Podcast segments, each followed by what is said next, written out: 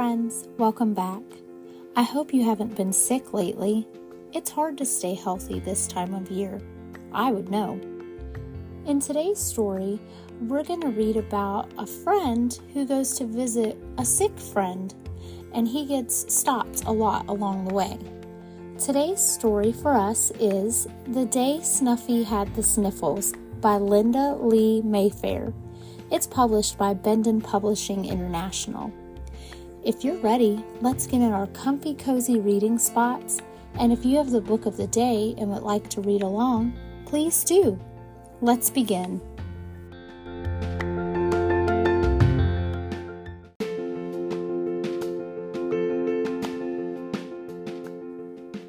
The Day Snuffy Had the Sniffles by Linda Lee Maifair. Oscar the Grouch popped up out of his can just in time to see Big Bird skipping down Sesame Street. Go away, Bird, Oscar grumbled. All that cheerfulness will ruin my day.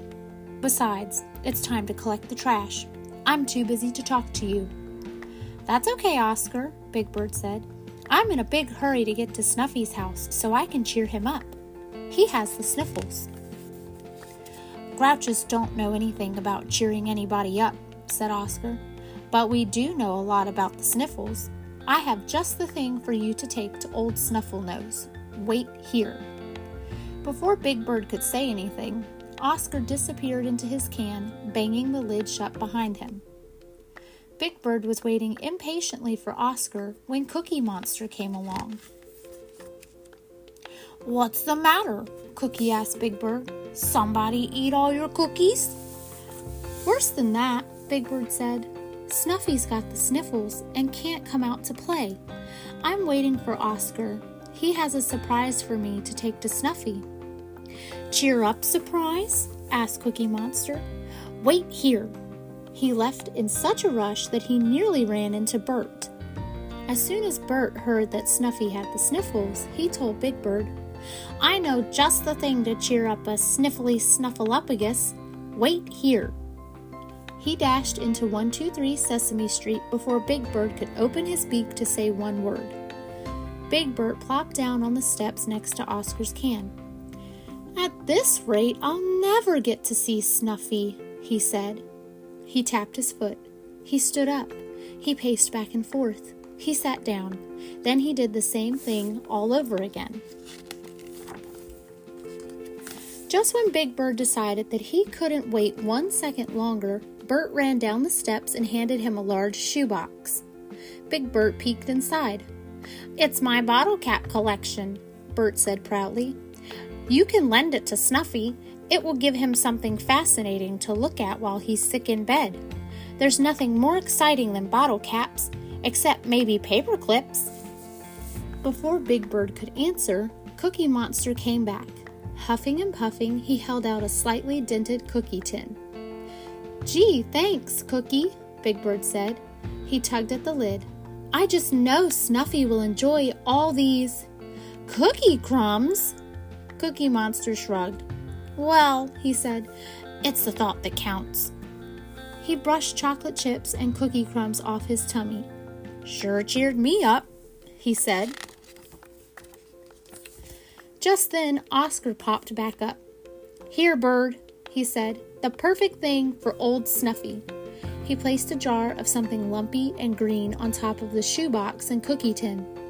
It's an old Grouch family recipe handed down from Grand Grouch to Mom Grouch.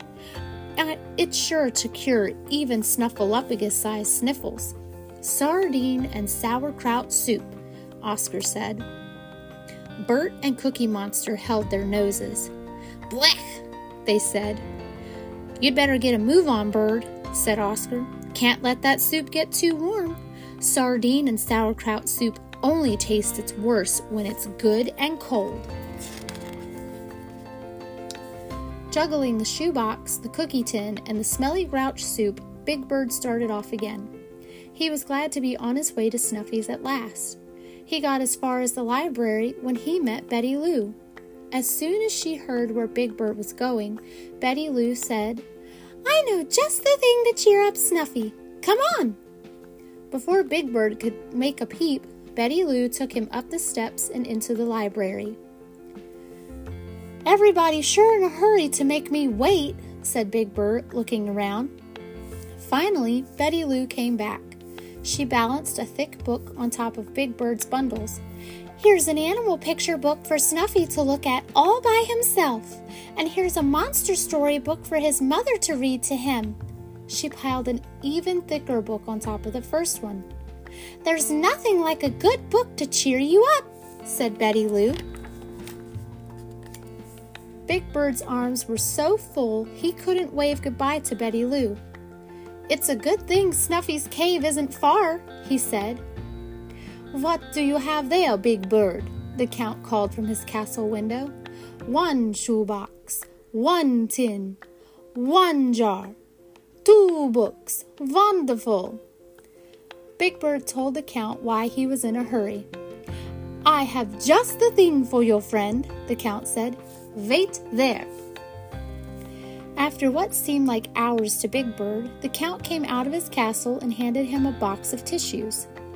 Snuffy can count them, and count them as much as he pleases, and they'll come in handy whenever he sneezes, the Count said. Crinkled, wrinkled tissues stuck out of the box. I counted them myself. There are two hundred tissues, the Count said. Big Bird tiptoed quietly past Gladys's barn.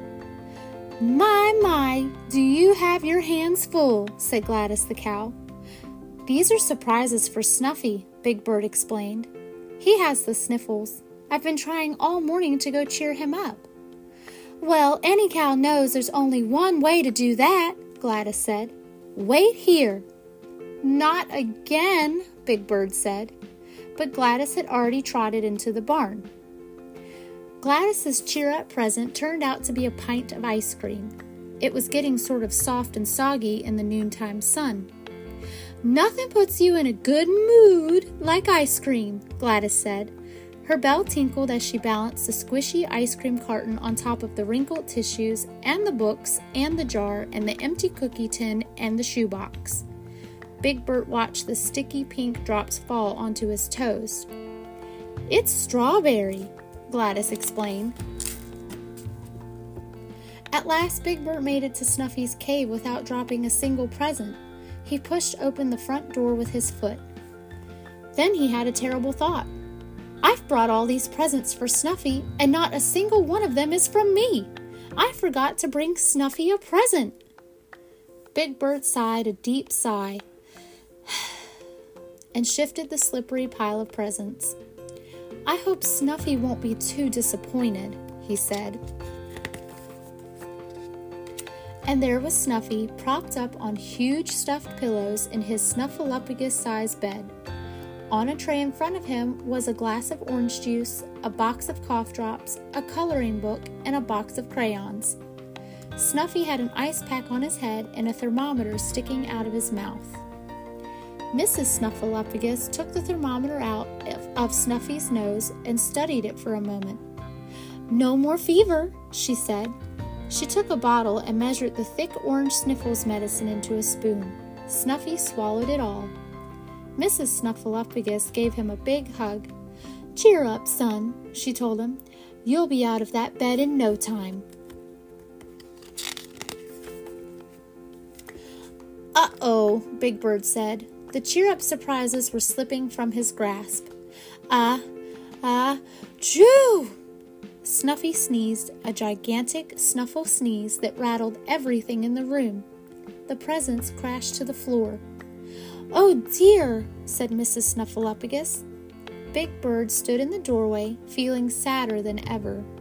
How could he cheer up Snuffy now? Snuffy blew his snuffle on a handkerchief the size of a tablecloth. Then he smiled at Big Bird. Oh, Bird, he snuffled, how did you guess what I wanted to cheer me up? Big Bird stared at the mess on the floor.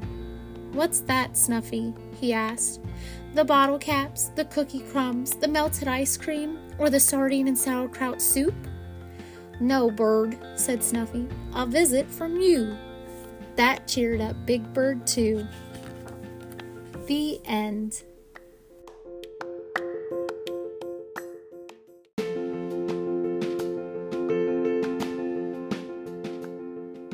Everyone just wanted to make sure that Snuffy was feeling better and to send him a little get well present. And then Big Bird felt sad that he hadn't even thought to bring him one. Good thing all Snuffy needed was to see his good friend to cheer him up. Do you have something that you like to do when you're sick? Maybe you like to color or read a book or watch TV? Well, that's all I have for you today. I hope you stay well and I hope you have a fantastic rest of your week. See you soon!